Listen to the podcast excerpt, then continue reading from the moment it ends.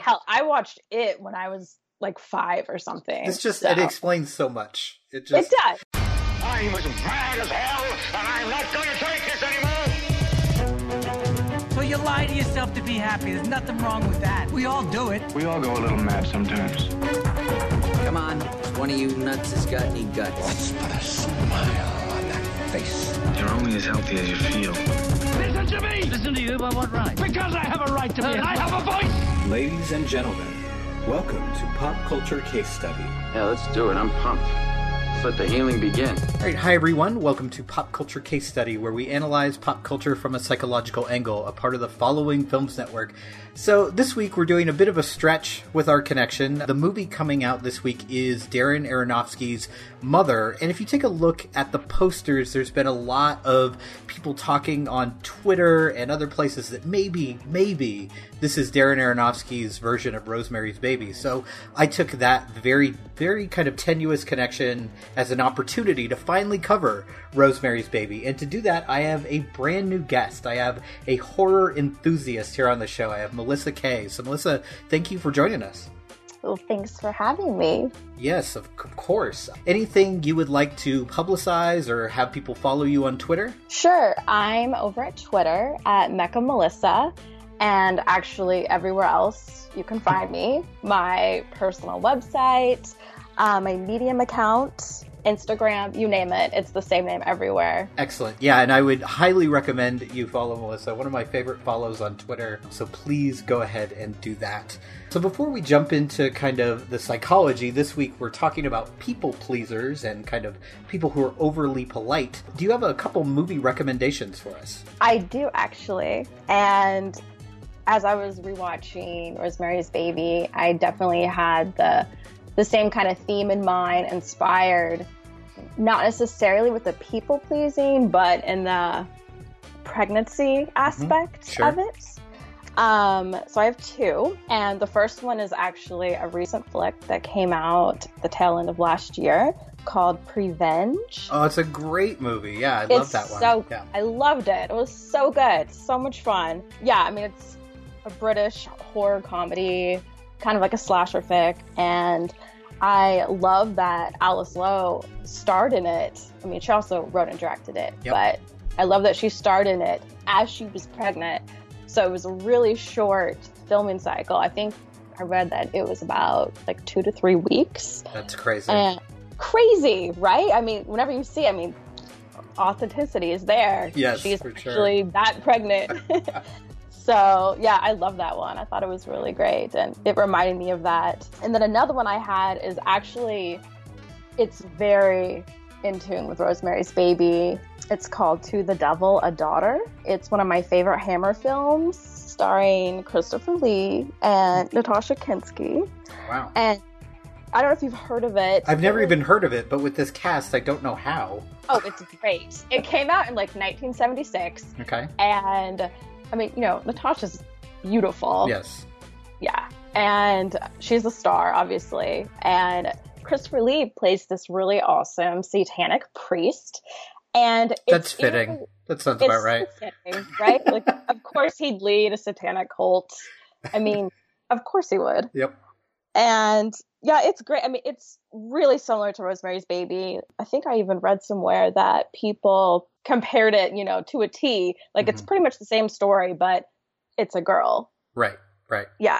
So I mean, just you know, Christopher Lee has all these Satanists. He's like this fake priest, and basically they just want to get Natasha Kinski to bone Satan. So that's it in a nutshell, and Excellent. it's really good. And yeah, it's fun. You should definitely watch it. Yeah, I'll definitely have to check that out. It just makes me think, kind of as you were talking and after watching Rosemary's Baby, that like in terms of film and body horror, like pregnancy is the original body horror. Like, and Oh, especially like- you talking about Prevenge really hit on that because she, in a lot of ways, like I read some interviews with her, like she kind of wrote that to deal with what she was going through and how terrifying that can be, even though, you know, everyone in the world tells you it's natural and everyone goes through this. It still is It's like it's everything is changing and everything feels terrible for a while. Yeah, I mean, so there's something living inside you that's right. you know kind of like a parasite Yeah. living off you. I mean, that is really what's happening. So yeah. so so I think those are two uh, great recommendations, and one at least I haven't seen, so I'm looking forward to checking that out for sure. Awesome. All right, so we will take a break. I will talk about people pleasers, and then we will bring Melissa back to talk about Rosemary's Baby. Shannon, CG, Lauren, and Mel form the Nerds of Prey.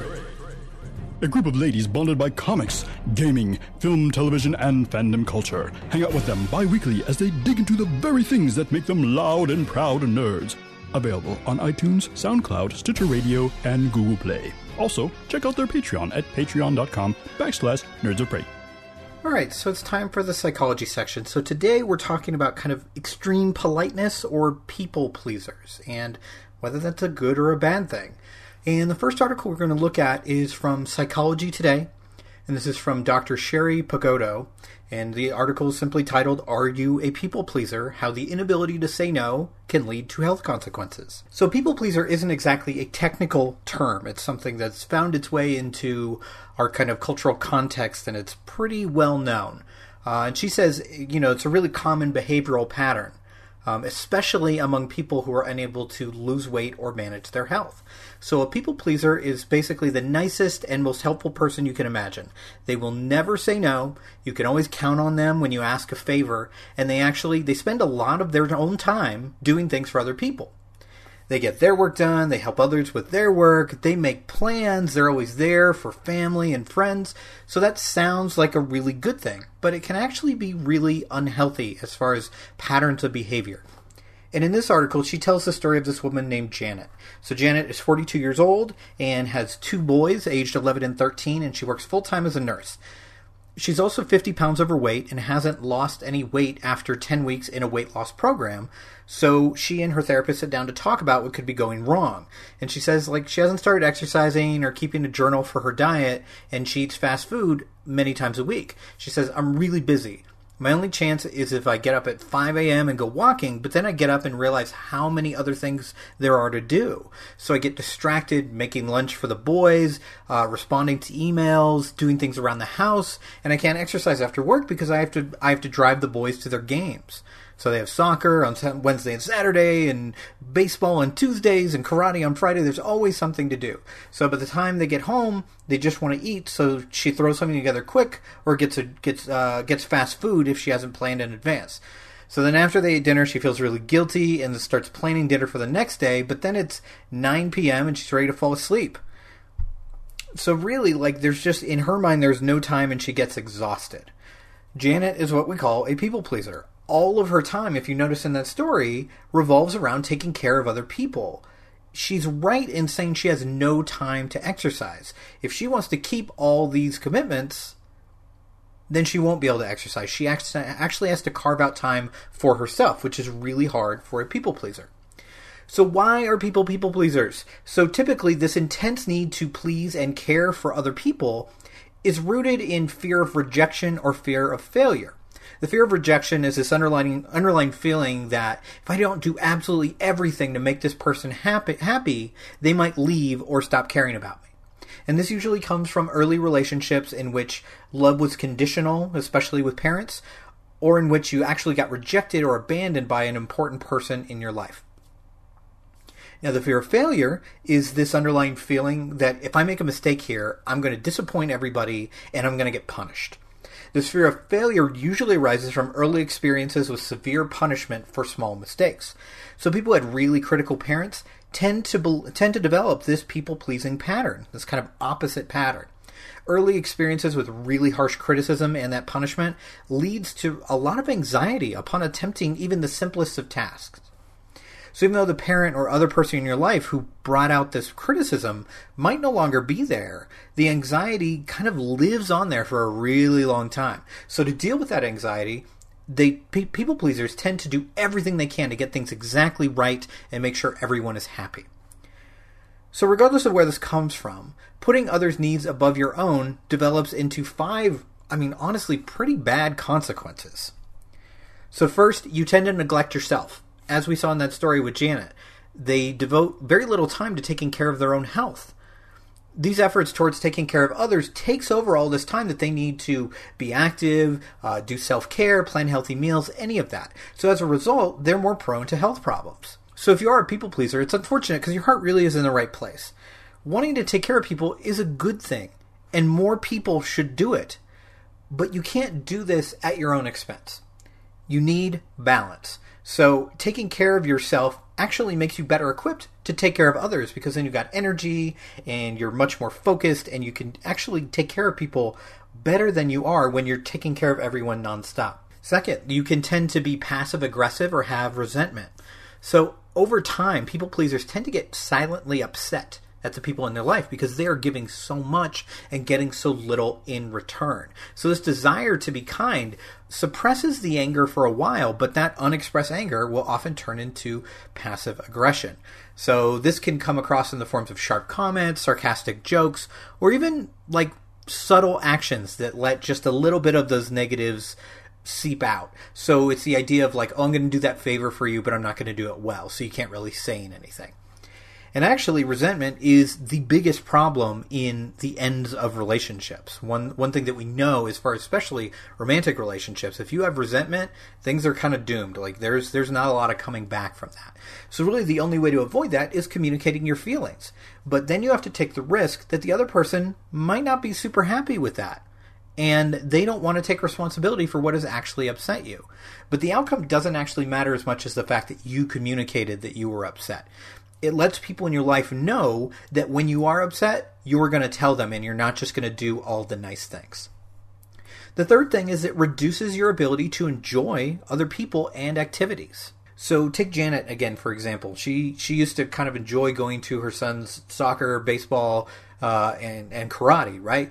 But now when she's there, because she's got so much going on and so many other things she could or should be doing, she's constantly stressed, and she can't even enjoy watching her sons and eventually these kids are going to pick up on that. They're going to know that mom's not excited about it and they're going to feel like not supported.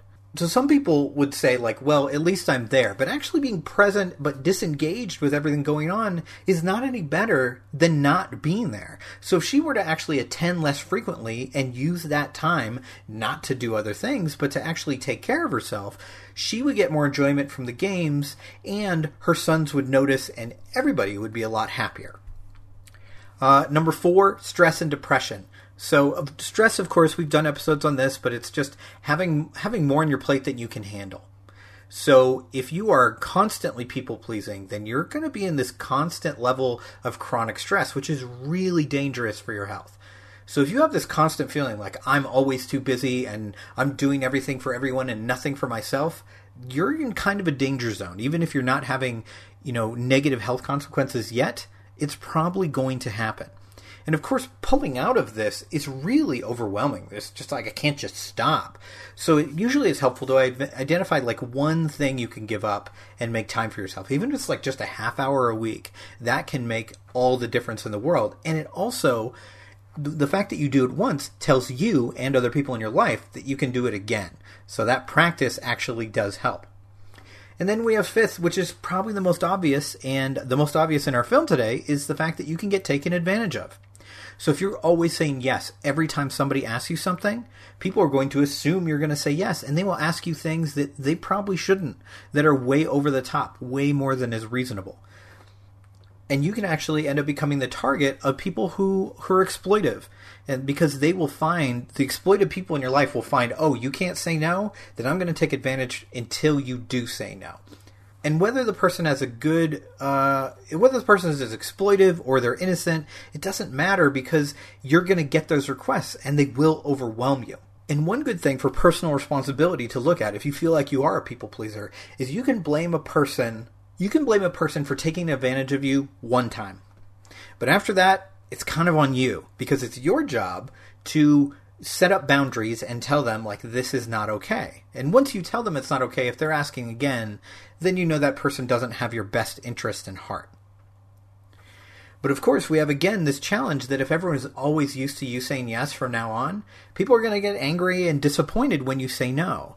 But it is really important to do your best to ignore those guilty feelings because you know, like we mentioned, if you can't take care of yourself, you can't take care of other people. So if taking care of people in your life is important to you, you need to take time to recharge. You know, as I was thinking about this theme, it was interesting to me because I think in general, when you hear the term people pleaser, there's this automatic negative connotation. Like, oh, they're just a people pleaser. They'll they'll do anything to get on people's good side. And that's not really what people pleasers are doing. They do have this intense desire to help people, but it's not this politeness that's in order to get something from someone. And I think that's what we really see in this movie more than anything else from the character of Rosemary is that she just she doesn't know how to stand up for herself until maybe the end of the film. She doesn't know how to not be polite. She has been kind of trained over life. I mean, who knows what her her family life was like? What else? Who knows what she's experienced before being with Guy? But she is just not willing to stand up for herself, not w- willing to say when things aren't okay, when and say I won't do that. And I think it really ends up costing her, and we will definitely talk about that. All right, so that's it for the psychological section. We're going to take a little break and then bring Melissa back to talk about Rosemary's Baby. Watched the movie? Check. Popped the popcorn? Check. Sealed off all the doors and windows so that no one knows I'm home? Check and double check. I'm ready to listen to another episode of Pop Culture Case Study. Oh, hello. Didn't realize you were here. Hey, it's uh, Dwight, your best friend from the Broken Brain Podcast. Uh, what's that you say? What's the Broken Brain Podcast? Well, I'm glad you asked. The Broken Brain is your weekly dose of mental health. It's a podcast hosted by me, a professional therapist, where we talk about the latest and most exciting things that we can find and learn about in the world of mental health treatment. We talk about anxiety, depression, uh, neurological underpinnings of the brain, addiction. We talk a lot about trauma recovery, and uh, just all, all, kinds of things that you'd expect from a show uh, hosted by and guested on by professional therapists and other medical mental health professionals. You may even be lucky enough to tune in to an episode starring your very own David Hart from this very program. Speaking of which, Dave is about to tell us all about how to feel about this new or possibly old breaking blockbuster classic movie that he's about to say now. Take it away, Dave. All right, so we are back. We're back to talk about the movie. So we always like to start with our history with the movies. So for me, it's pretty short. Actually, this this had been a movie that, like, for literally decades, have been those like, yeah, I'll watch that at some point. I'll, I'll get to that. Like, and it's ridiculous that I hadn't. I mean, the fact that Roman Polanski, it is a classic, and it's directed by Polanski. With you know, regardless of how you feel about him as a person, because he's pretty, he's a pretty terrible person. Uh, but yeah. he also made one of what I think is one of the best five movies ever in Chinatown. So I was kind of like, why haven't I seen this? Uh, and I finally saw it last year for the first time and was pretty stunned by just how good it was. I think I always worry when I pick up a movie that's from like the 60s or 70s, like especially one, actually, especially movies that are in the horror genre because you know the effects will stand out and all that kind of stuff. Right. So I was kind of worried about it, uh, but I absolutely loved it, but not as much as I loved watching it again uh, because I think in a movie like this that is a horror movie for sure, but is also a mystery. There are lots of little moments early in the film kind of planting the seeds that you don't really notice on first viewing. And on second viewing, I was just kind of amazed at how well crafted it was. Uh, but what was what's your history with Rosemary's Baby? Well, I first watched it um, when I was a little girl, probably about seven. My mom's also that's appropriate, right? seven, and, second grade. Okay. yeah, I was, I was young. I mean, hell, I watched it when I was like five or something. It's just so. it explains so much. It just it does. Yeah, it does. my mom breeded me to be exactly who I am. Yeah, so, exactly. and she's she's like me times twenty in that regard. So, so, what was your reaction when you were seven and watched this? I liked it. I obviously missed a lot of the parts, you know, that just kind of went over my head with like the idea of rape and stuff. Like that didn't, right. you know, connect with me as a child. But I mean, I liked it. It was, you know, intense. It was suspenseful. And I distinctly remember watching it with my cousin, and we both got like really upset at the end because we didn't get to see the baby. Yeah, and yeah, we like, we want to see this devil baby with his horns. And it's actually a really funny story. So afterwards, she and I went and we drew what we thought the baby was going to look like. do you still have these pictures? My like, mom does, and I have to find them. You do. You need to share those. they're just like you know little baby like horrible eyes and they're like for some reason i thought it was going to be green and like have like fiery eyes like it yeah so it it made a, a big effect on me when i was you know small but rewatching it as an adult it blew my mind. Yeah. i mean i was just like wow this is a really good film in pretty much every way Yeah, I mean it really does hold up and it's pretty impressive. I mean given given the time in which it was made and I think it was probably I mean we'll talk about this later of course, but it doesn't depend on a lot of special effects outside of kind of the makeup used on Mia Farrow as she Right. you know as Gets she sick. gets sicker and you know as as they say looks like a piece of chalk like you Right. really do see that effect but it doesn't rely on a lot of you know kind of high level special effects which i think is good um, I feel like we should just get into the movie because I have so many notes. It's ridiculous. There's no way I'm going to be able to cover everything. Like I, sometimes I'll watch a movie and I'll have like a few notes here and there and I'm like, God, what did I really even take from this? This is not one of those movies. We brought up Roman Polanski already. So what did you think just generally of his direction in Rosemary's Baby? Oh, I thought it was fantastic, actually. Um, I also read the book. I just read the book like two weeks ago. Oh, that's perfect. Yeah. Yeah, I read the book before I watched it again as an adult. Hmm.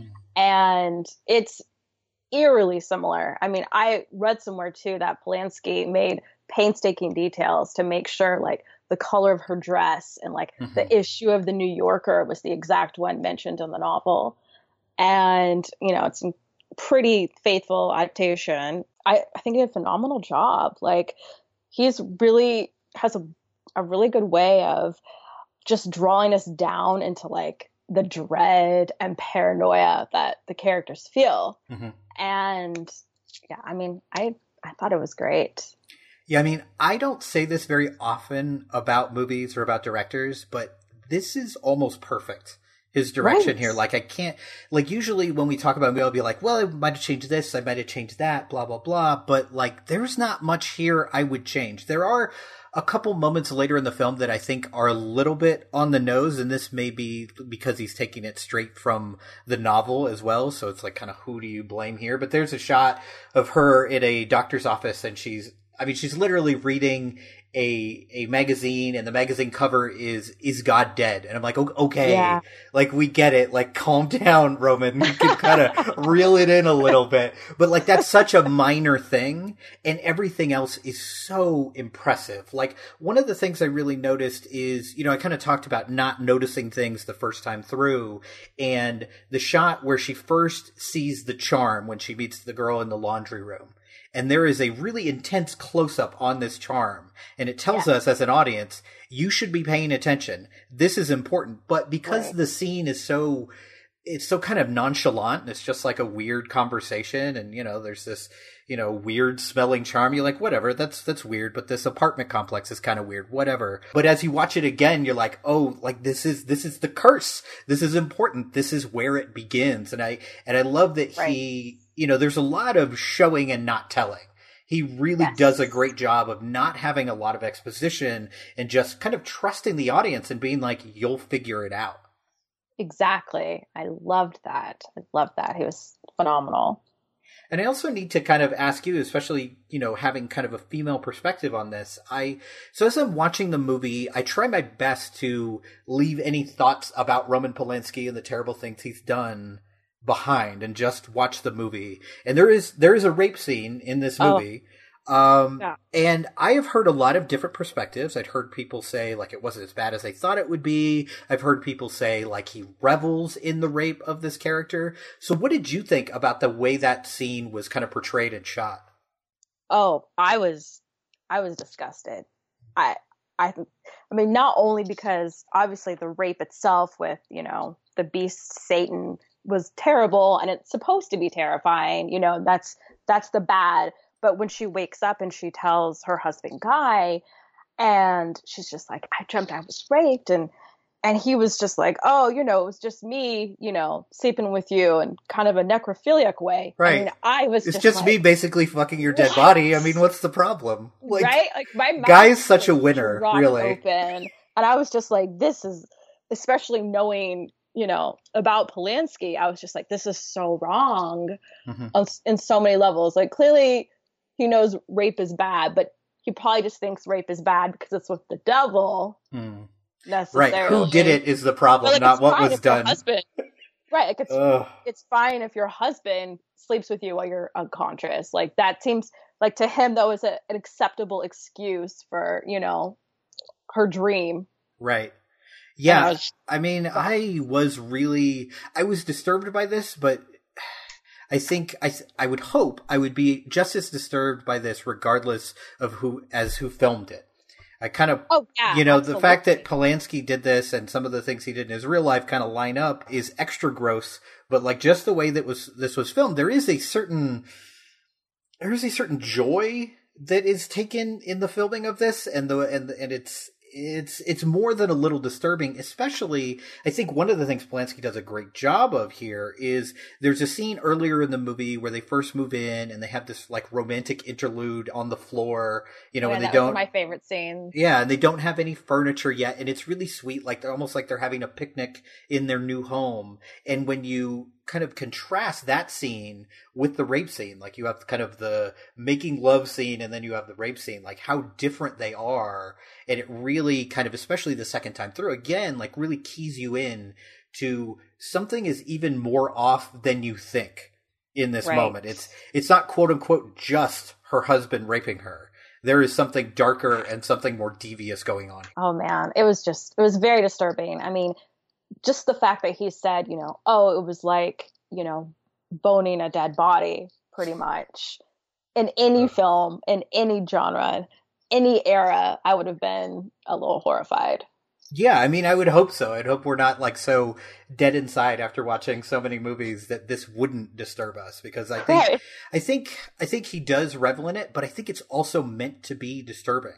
Like the way that she is being watched in that sequence when she's not supposed to be awake. Like it's supposed to be horrifying and I think Right. And I think we're supposed to care more about Rosemary than I think anybody else.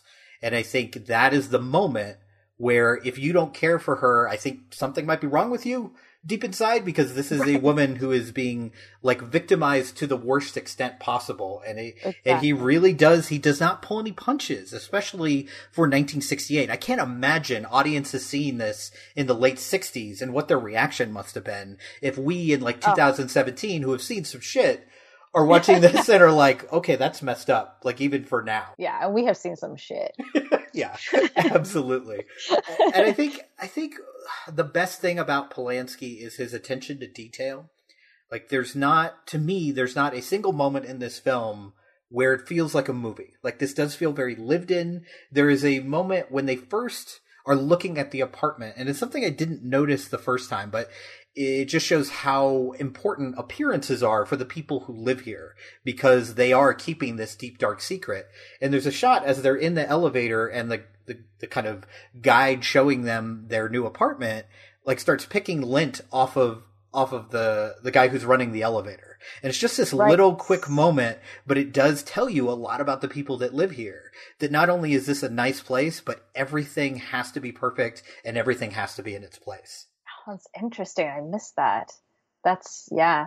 It's very pointed too. It's kind of like this entitlement of like they own everything and every person Yep. in that apartment. And I don't think it's a, a coincidence that the person running the elevator is is a black character.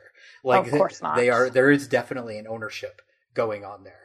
I think Absolutely. I think as I was reading the book, I thought like one of the hardest things to figure out how to do is this whole process of her getting sicker and sicker and eating rawer and rawer meat uh, as the movie goes on. So how do you feel like that was handled? Because it kind of start out with her, you know, as she's getting sick, she like just kind of lightly sears a steak and then starts eating it. And then like 20 minutes later in movie time, like she's eating raw hearts and like it's, it's a lot. So how, how do you feel, do you feel like that worked in kind of the process of the movie?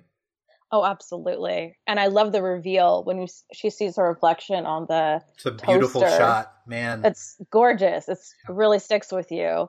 Uh, I really liked it a lot because, especially that scene, you know, it was very bright, vibrant red, and I've noticed that in all the scenes where she's with all, you know, the cult, the witches, um, there's very distinctive colors and Mhm. pops of red.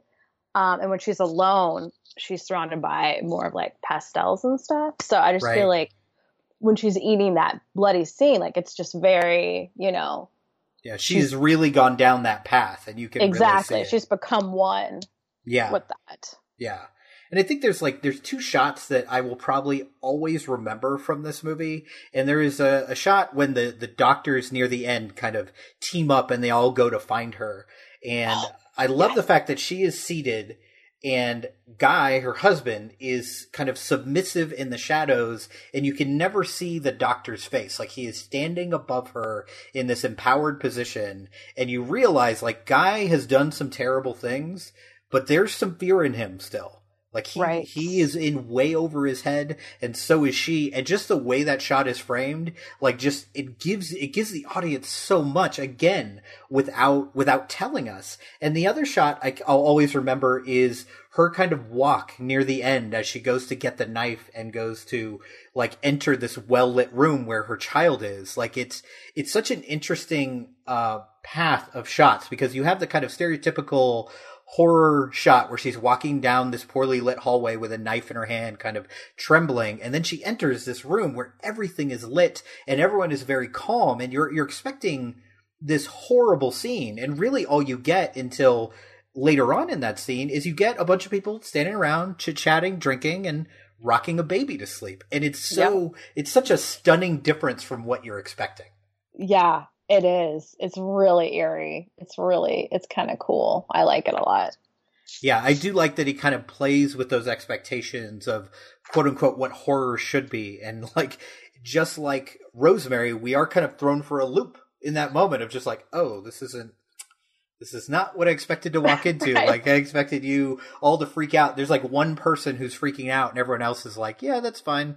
Let her in. Exactly. It's cool. Just Like- take another sip of their drink. You know? right as if nothing was going on absolutely so i really do think i mean polanski has a lot of great films he's got this he's got chinatown uh, he's got Repulsion. repulsion the tenant i mean there are some great great films but this like to me might be his best directed like it's eh, there's such kind of a soft hand behind the camera here that you just feel like you're kind of being guided through this just you're figuring it out as rosemary is too and i think that's that's kind of the best thing about it Yeah, we definitely we feel that same helplessness. yeah You know, that same dread that she does. Like it's it's definitely very character driven. So as far as the acting, um, I think kind of the most important person to talk talk about, obviously, is Mia Farrow because I think she is the linchpin of this movie. Um, Yes. And it's interesting because if you listen to like the quality of her voice and the way she she acts, I could see people not appreciating Mia Farrow in this role. The kind of high pitched tone to her voice, the kind of placating wife going on. So it's like, if, but if you don't love Rosemary, if you don't care about her, then this movie falls apart 20 minutes in. So how did you feel about Mia Farrow's performance here? Oh, I loved it. I think she did an amazing job, especially for an actress, you know, in that time period in the 60s where, you know, woman usually played the role of subordinate Mhm. in a patriarchal society. And she was just kind of playing that, you know, almost Stepford wife type Mhm. role, filling her duty. And I mean, it, it worked for me. Absolutely. I was drawn in completely by her performance. Yeah, I mean, I I was really impressed by this because like it's funny when I when I watched this the first time, like the, my only connection to Mia Farrow of all things is the Last Unicorn. Like that is the voice that I hear. So I'm always kind of like, "Huh, I don't know, I feel about seeing her actually in a movie, but I think I think that I mean, you mentioned like almost Stepford wife, but the Stepford wife in this way that that she's kind. It's not it's not in a way where she's trying to get something or she's been created in this perfect way. Like she she is actually a woman who cares so much for Guy that she really does care about making him happy. And the arc that she has to the point where they get in that fight right before the the baby starts kicking and kind of ruins everything in that moment. Like it's it's really impressive because because she is playing that kind of meek character for most of the movie, it would be really easy for that scene to feel like overwrought and ridiculous. But the way her her panic builds throughout the movie makes that scene work. And I just every time I Oh. watch this, I get more and more impressed with her performance. Yes. Yeah, it's super believable.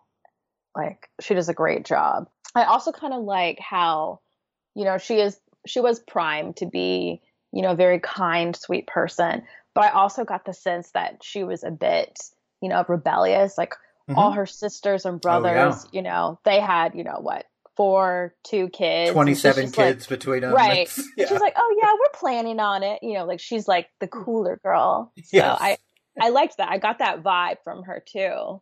Yeah, and I think you can also see that in the scene where she's, you know, talking to her new best friend in the laundry room. Like you you get Yes. this sense that she because she has kind of taken a different path, she doesn't have a lot of female friendships. So that's why when that character dies, it's a really important moment for her. Like it is something being removed from her in that moment and she you know it affects her emotionally not just because a person died but because this is another example of you know something being taken from me and i'm alone now in this new place while my husband goes out and has this fabulous career like she stays home and you know picks out window treatments and cleans the house and yeah and is stuck with this weird old couple. Oh yes, we'll we'll get to them. Uh, so speaking of her husband, so John Cassavetes plays Guy Woodhouse, and I I think it's interesting just that the character's name is Guy.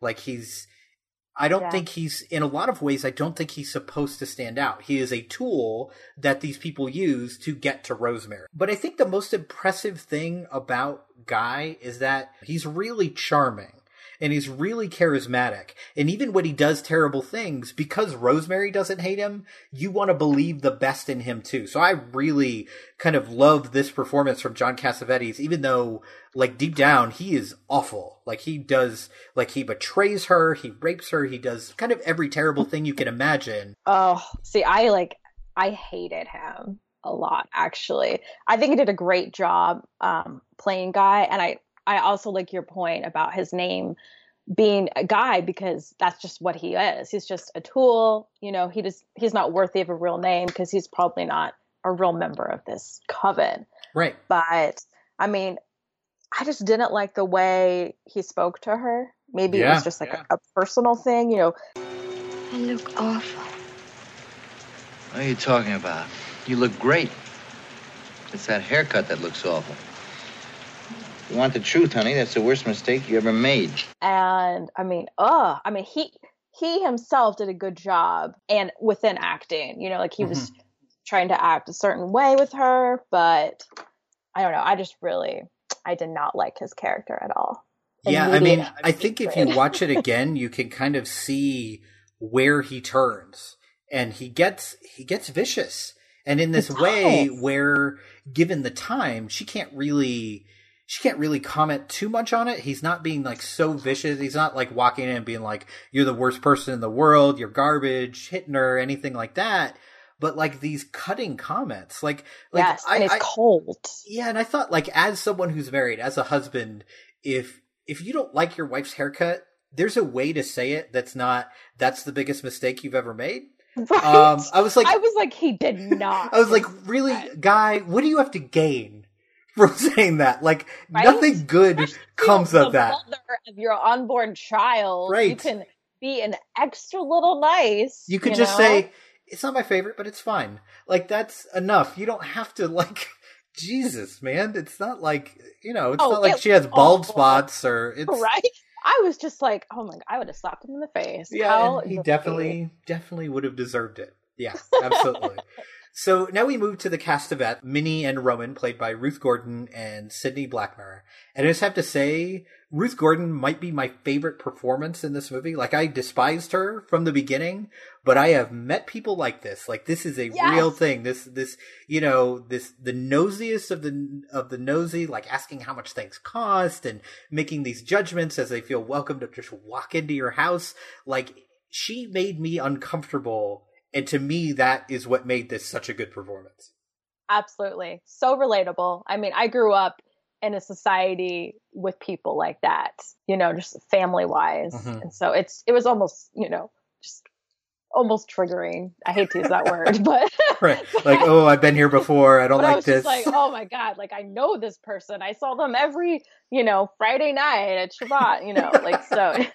It was very like, oh, I know this girl and I don't like them. Immediately fake.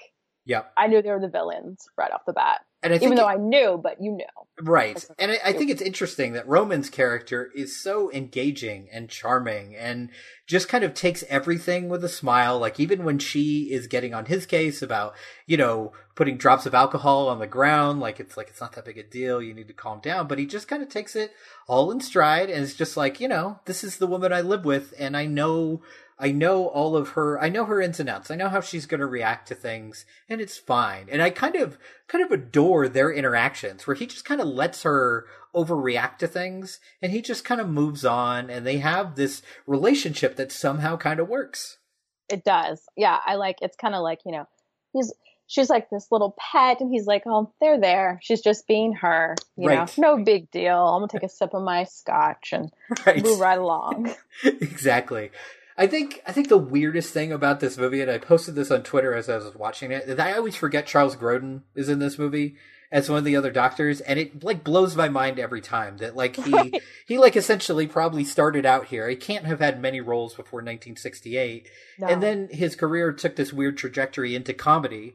Uh, because he is so good at that deadpan humor, and it reminds me of watching something like uh, if you watch like early Leslie Nielsen, like before he did Airplane, uh, he was a very serious, like soap opera kind of actor. So it's really interesting to see like what we're kind of expecting because Charles Grodin shows up on screen and I want to laugh, and it's such a serious character, and and I think that's one of the most affecting parts of the movie is when he betrays Rosemary too. Because we're like, finally, someone we can trust, someone outside of the circle, and then it just it really hammers home either like he's a part of this, or this is what happens when people are too well respected within their field. Is that they're they're never going to believe anything bad about them, just like all these people in this like rich hoity-toity apartment complex no one would think anything bad would happen there because money is there and class is there. And it's the same thing with dr saperstein Right, exactly. Like, oh, he's a doctor, you know. yeah and you one of the best Him. yep Yeah. Oh, I know that name. Yes. Yeah. I know. He he made me laugh too. But he looks so cute and young. i Very know precious. he's adorable I know. It's just like, oh, you're so sweet. And then he grew up to have really big dogs. yes beethoven was the first thing in my mind Me as i'm watching this movie yes all right so let's let's move to the script. So of course this is i mean after reading the book like i do think this is one of the few works that the movie is better than the book but that's not a shot at the book. Like i think this movie is this phenomenal. Like this is top. level stuff. So to say the book isn't as good as this is not really an insult. It's just like okay it's not one of the best books ever written and this is maybe one of the best mo- movies i've ever seen. So Right. um, and it is in a lot of ways like there's there's a little more detail in the book, but not by much.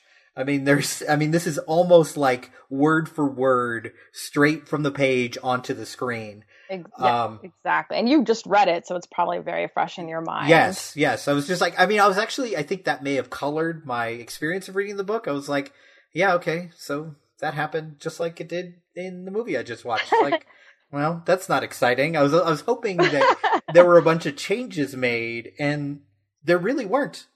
So Hardly any. Yeah. So, what did you think of the script in general? Well, I thought it was fantastic. I didn't really think it was too wordy at any parts. And like I read the novel before I saw the movie again as a, you know, an adult. And it's different that way. He followed the script, the novel to a T, like every minute detail. I thought it was phenomenal. It worked. Yeah, I think one of the major differences is I I feel like Hutch shows up a little earlier in the in the film, which I think is a really smart decision because it's Mhm. one of my few complaints in the book is that Hutch like kind of shows up out of nowhere as this oh yeah my friend that we haven't mentioned in the first 150 pages of this Right. book. He shows up with this oh something's wrong here. Let me do some research for you. Like he definitely is kind of a little bit of a Deus ex machina that fails. Um, but I like that he's introduced early in the book, so we get a sense of not only Rosemary's connection to him, but Guy's too. So when Guy turns against him later in the film, you do again feel like something is wrong. But I think, I think what this script does better than anything else is that as we're watching the movie, we have this feeling that something is wrong, but in, even until the very end, I don't think we're totally sure of how it's going, how it's going to wrap up. Like, is, is Rosemary, is it like, okay, is Rosemary right? Are these people all devil worshippers? Is Guy completely right and she's blowing things out of proportion? Or is it somewhere in between? And I think we really don't know that until the final frames. Exactly. Oh, I loved that part of it. You know, the ambiguity. Like, are we paranoid and just feeling what she's feeling? Mm-hmm. And but I also like that he gave us so much information, like immediately. Mm-hmm. You know, like, these people were bad. Like, here's Hutch over here sending her books on witchcraft and telling them that basically these other people, you know, are that uh, anagram for the real name, mm-hmm. but we still don't for sure know until she gets to the baby. Right. Yeah. I mean, until people start screaming, Hail Satan, like, we're like, okay, is it really? Oh, yeah, it is really that bad. Okay. Uh, so Rosemary is right from the beginning. And it, the thing I, another thing I like in this script is that from the beginning, they show Rosemary as someone who not only notices things that are out of place and wrong, but someone who is smart like who figures things out. Like there is a like at the very beginning when they're when you can see her kind of working out like why is this piece of furniture been moved in front of the closet? Why wouldn't she want right. to be able to get to these things that are here? So they exactly. set her up as this character who's like, "Oh, no, I'm not just going to accept what's going on here." Like she is a thinker and she is and she analyzes. And I think that is one of the things for me at least that endeared me to Rosemary is that she's not this stereotypical housewife. She's not this this woman who's just going like, well, just take care of the home and take care of care of my husband. I guess what he says is right. And even the morning after that rape scene, I, I like the fact that they kind of, especially for 1968, that they're talking about consent they're talking about right. the fact that like this is not okay. Even though there were periods of time, especially maybe a decade before this, that like honestly, if you if you wrote a book or made a movie about a husband taking advantage of his wife while she was inebriated, it would just be like, well, that's his wife. It's okay. And I love that they actually brought that up. It was like, that's not okay. You could have right. waited till this morning, you know? Exactly. And I, I, I like that they actually went to that trouble. Yeah, I like that too and I really do like that they he presented her as this very smart, curious person. Like that's what works. That's why we sympathize with her so well. I think there, there's also a really nice touch when we when we're first kind of introduced to the Castevets through through the neighbor who ends up you know jumping off the roof essentially where she makes a comment that she said, well, at first, you know, I thought they were, you know, giving me a place to stay for some weird sex thing. And I liked that they kind right. of threw that in to kind of throw you off and to be like, oh, they are just nice old people. She's been there for a long time and they haven't taken advantage of her. They haven't asked anything of her. Maybe we should, maybe she's just, you know, she's just a nosy old lady and that's who she is. That's fine. We should just forgive it. And there's lots of moments like that where they just kind of throw in these little moments, like things like where they're playing to Guy's narcissism, like when they're first having that dinner and him talking about like, oh, I noticed you in this play and this this movement you did with your hand. And then as you watch it over again, you're like, oh, he is playing him from the very beginning. He knows exactly yes. what his weakness is, and he's going to use it to get what he and what his his lord Satan wants. And it's just, right. it's so subtly done that like when you're watching it one time through, like you don't even really notice it. You're just like, oh, that's a nice thing to say. And then as you think about right. the ending, you're like, oh man, he, he figured him out within minutes. Like he, yeah. he knew like this actor, I know how to get to him. Yeah, they were smart. I mean, they played them from the beginning. So the last thing I think I want to talk about is the ending, uh, which you kind of brought up uh, in the beginning there. Um, so, you know, essentially we have, you know, Rosemary comes in with the knife and she eventually like relatively calms down and has this moment. And this is actually, I think, Mia Farrow's best moment in the film where so in the book there's a lot of kind of internal monologue stuff going on where she's like oh it's still my kid. I could take care of him. I could make things better. And you have to get that in like 10 seconds where her face changes from this rage to kind of softening and saying Yes. that saying that line of like you're rocking him too fast. And getting all that maternal care out in in this one line.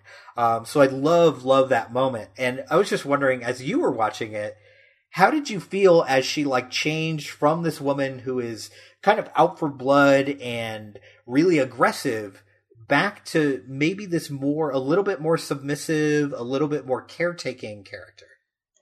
I think it was just a general acceptance, you know? I mean, she's in a room full of Satanists and she hears the baby crying and it's just like this maternal instinct.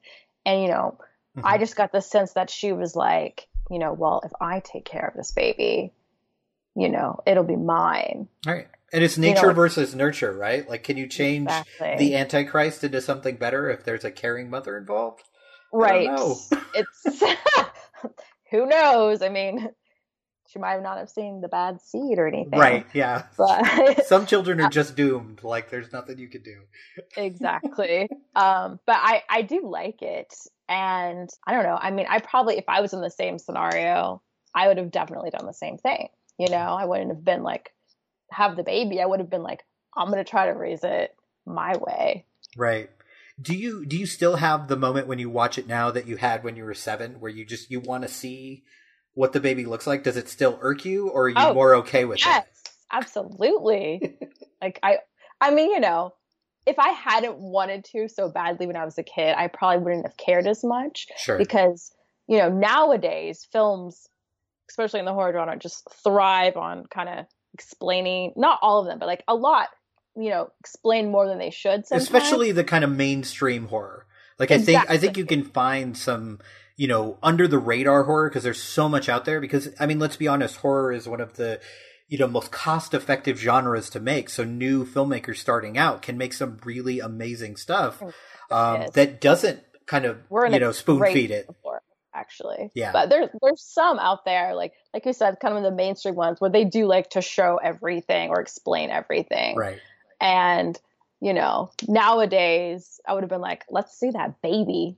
I want to see it. You know. But but I love that we don't see it now. Yeah, I do too. I think I think the first time I watched it, I did still have that moment, and I'm in my late 30s where I was like, ah, "You spent all this time building Hail Satan, he's the Antichrist. Like, what, let me see the like the Beast Child. Like, come on, Let's like see the you eyes. built this I wanna up. Yeah. I mean, they make this comment about he has his father's eyes, which is a great line. It's Oh. fantastic. Amazing. But in Lo- watching it again, I am glad, like in terms of a movie from the 60s aging well, I'm glad that they didn't because there's almost no way that that's going to look good, you know, 40, No. 50 years later. Like it's just going to it's going to stand It out. would have been too hokey, way too hokey.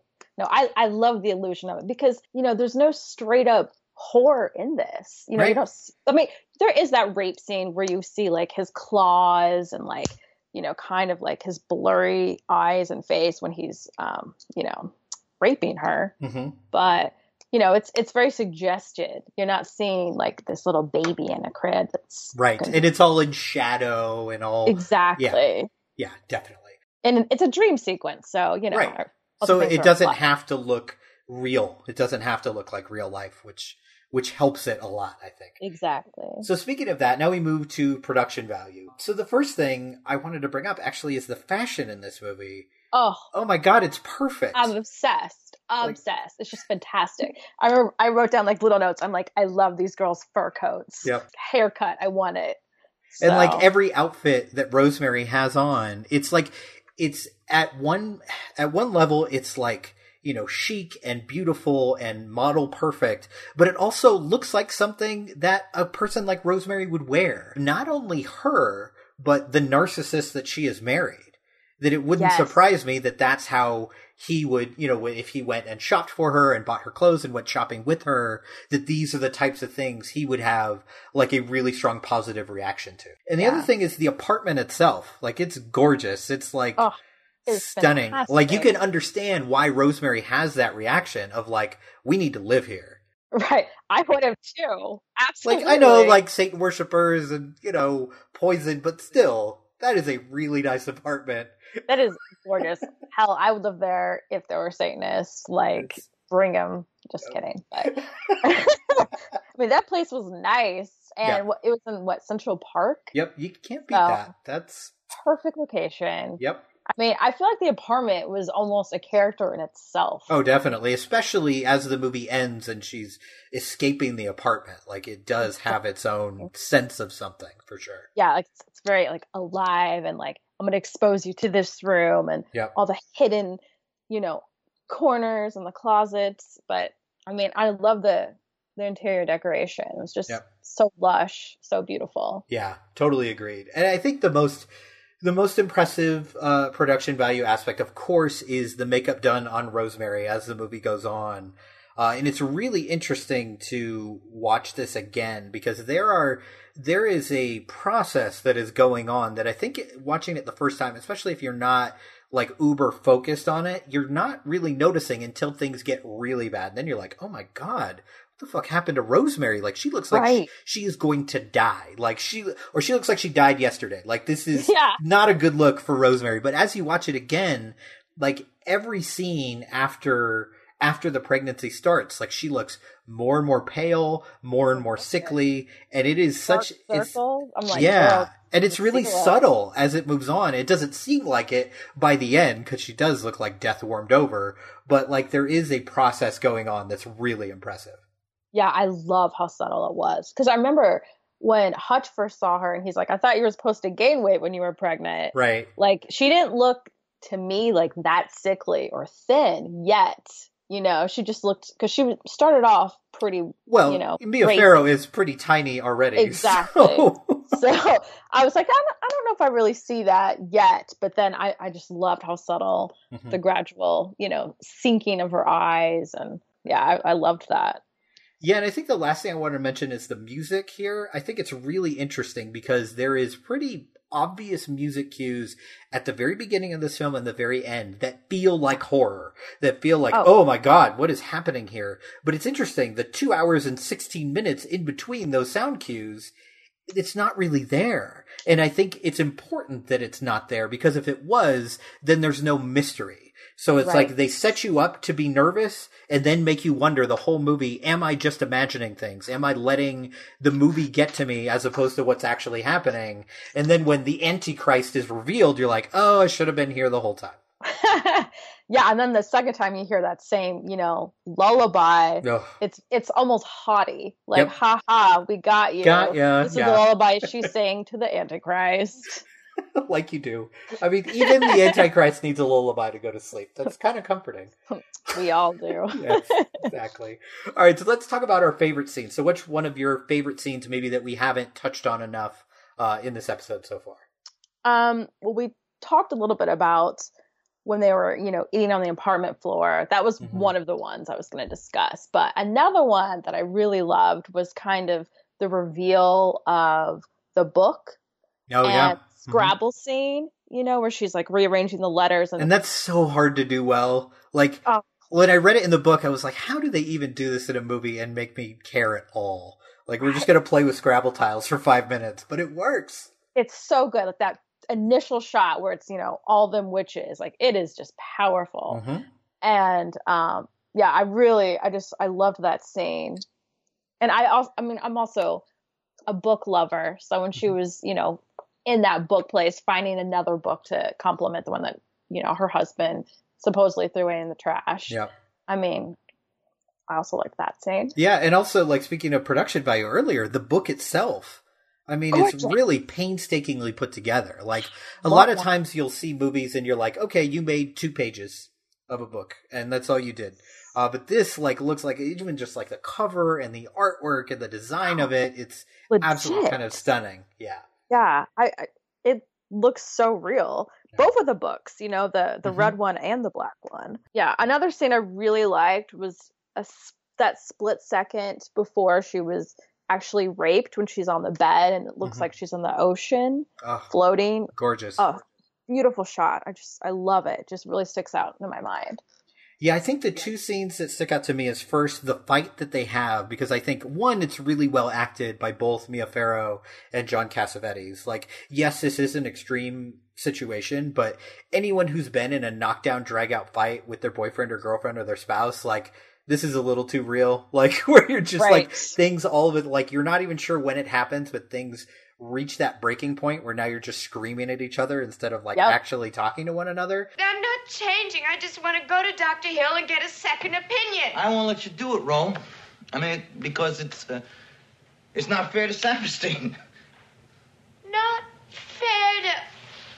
What are you talking about? What about what's fair to me? If you want a second opinion, you tell Saperstein, and and and let him decide. No, I I want Dr. Hill. At least If have that much pay, tell then I'll- I'll- feel. Ro? Rosemary? What is it? What? Pain, stop. Stop that. Stop. Stop. Exactly. And but I also love it because from a writing perspective, it it gives the audience hope in that moment. Like she's standing up for herself, she is doing it, we are rooting for her. And then the baby kicks and we hate that baby in that moment. Right. Because it it takes away all of her power. Like she immediately goes into caretaking mode and like, oh, everything really is fine. And you're like, no, things are not fine. What are you doing? Like, yeah, but she just please submits. She's like, okay, now I'm gonna drink this gross looking milkshake. Yeah, and Okay. everything's fine. And the other scene that really sticks out to me is the scene in the phone booth. Uh, and it's another really impressive moment of Mia Farrow just acting with nothing but herself.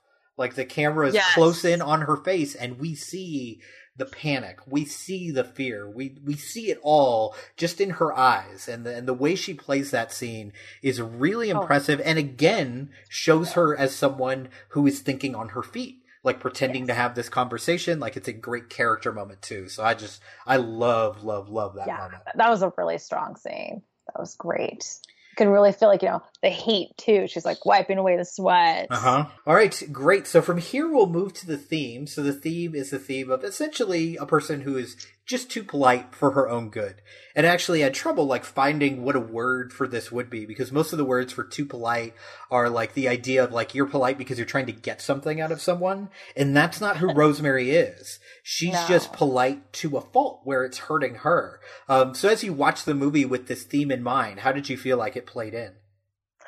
Um, it played in a lot, and I actually, you know, I think it was a bit of her downfall in Yeah. some ways. You know, letting in this crazy old couple Yep. into her house, like, and you can distinctly see and feel her discomfort, especially, you know, when she doesn't feel well, and they're just like, "Oh, hey, we're gonna come in. We're just gonna like sit here and and knit away," you know, like you can feel it, and it's really disquieting. But um, the acquiescing that she does, Mhm. you know, I think that's a general theme throughout because I feel like no, this I'm gonna get a whole into this thing, but uh, I just feel like even the other characters that are trying to influence her, like they're also trying to be polite, Mhm. not only to her but like to Satan. They're just doing something to appease someone else. Oh, you, you have know, to be like polite to Satan. I mean, come on. right. it just feels like everyone's acquiescing to someone else. Yeah, I mean, I think you mentioned like it's it's her downfall, and that's all I could think as I was watching this movie again. It was like, oh my god, Rosemary, just stand up for yourself and say you don't want to do this. Like it starts the in doctor you want to go to. right. I mean, it starts at the beginning where she knows that she doesn't want to go go over to dinner with the Castevets, and she knows that her husband doesn't want to go, and then even after he says like, no, I don't really want to go. She at that point kind of wants to go, and she says like, "Oh, I know it sounds phony, but I mean it. We don't have to go." Like, no, you don't mean that. You're you're doing that to acquiesce to your husband, and then they end up going over for dinner. She takes this disgusting, smelly charm from this woman that she just met, even though she clearly hates it. The whole thing with the doctor and taking the doctor's advice without talking to anybody. You know, I mean, Ugh. you know, eating eating the mousse that was brought over. Ugh, you know, drink. was the biggest part to me. Yeah. Yes. And her husband telling her like, "Oh, it's always something with you." So that was enough for her to be like, "Okay, I'll guess I guess I'll eat it." And even when she knows things are terribly wrong, when her husband asks for the book, she just gives it to him.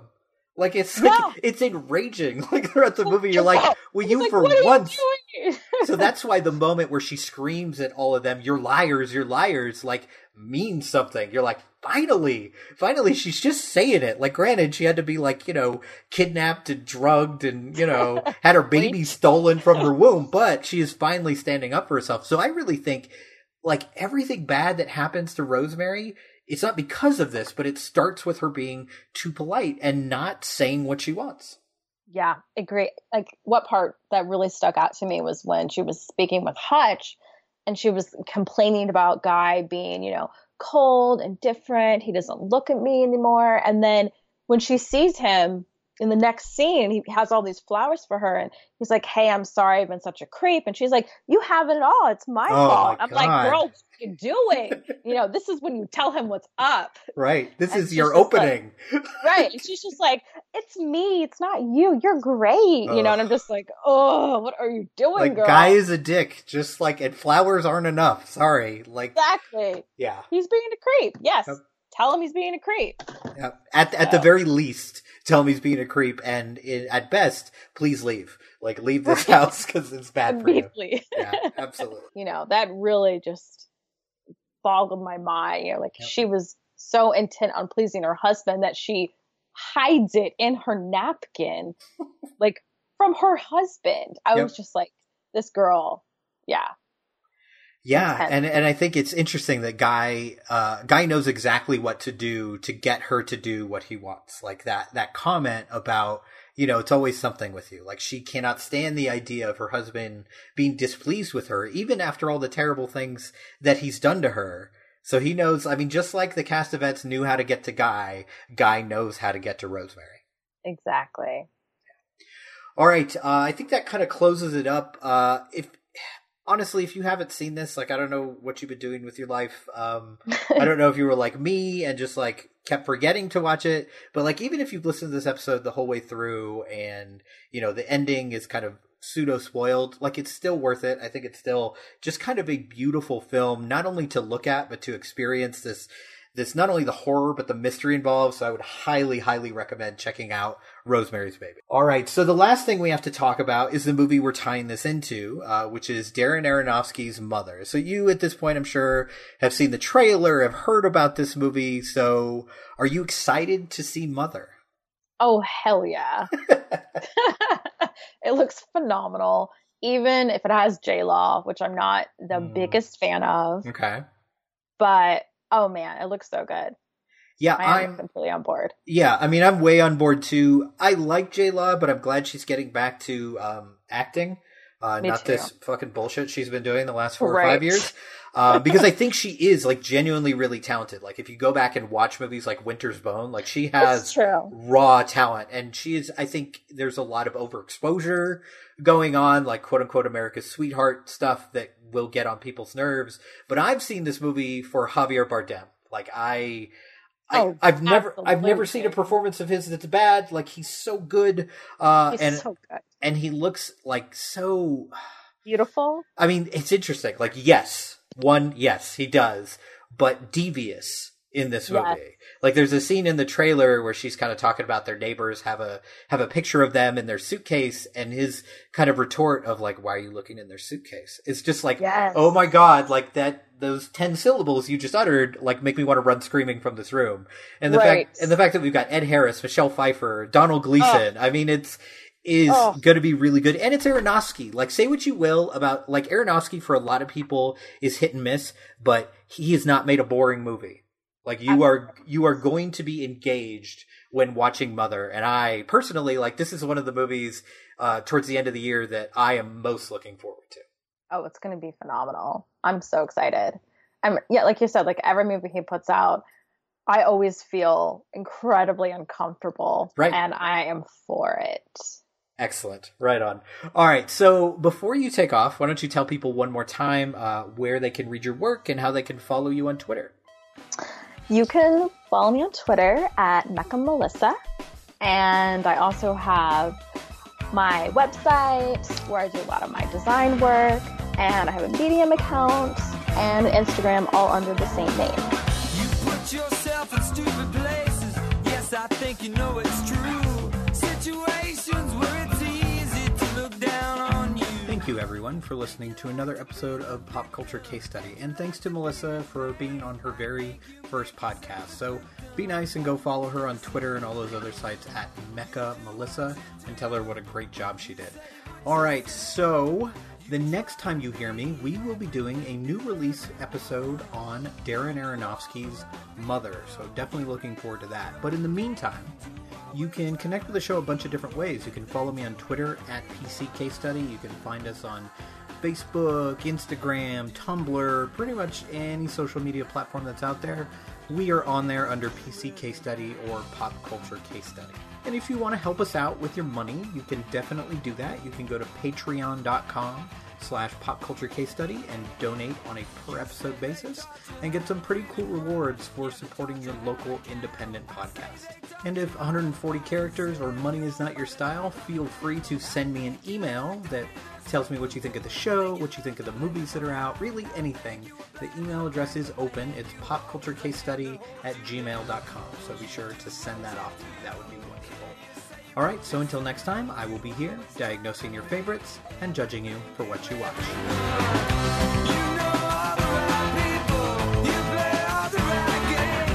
Awesome. That was great. Well, Thank thanks you. for having me. Oh, I would love to have you on the show again. You're a great guest. So Are we like off air now? yeah, yeah, yeah. You don't have to. You don't have to perform anymore. You're good. You're good. yeah. so this is my first podcast. You just broke my podcast cherry. So yeah, I mean, I'm don't there. you like lose all of your horror cred if you wait till Saturday to watch I know. this? I mean, Stephen King is like my number one bay. You know, like it is. I read that book. You know, it is not short. Three times.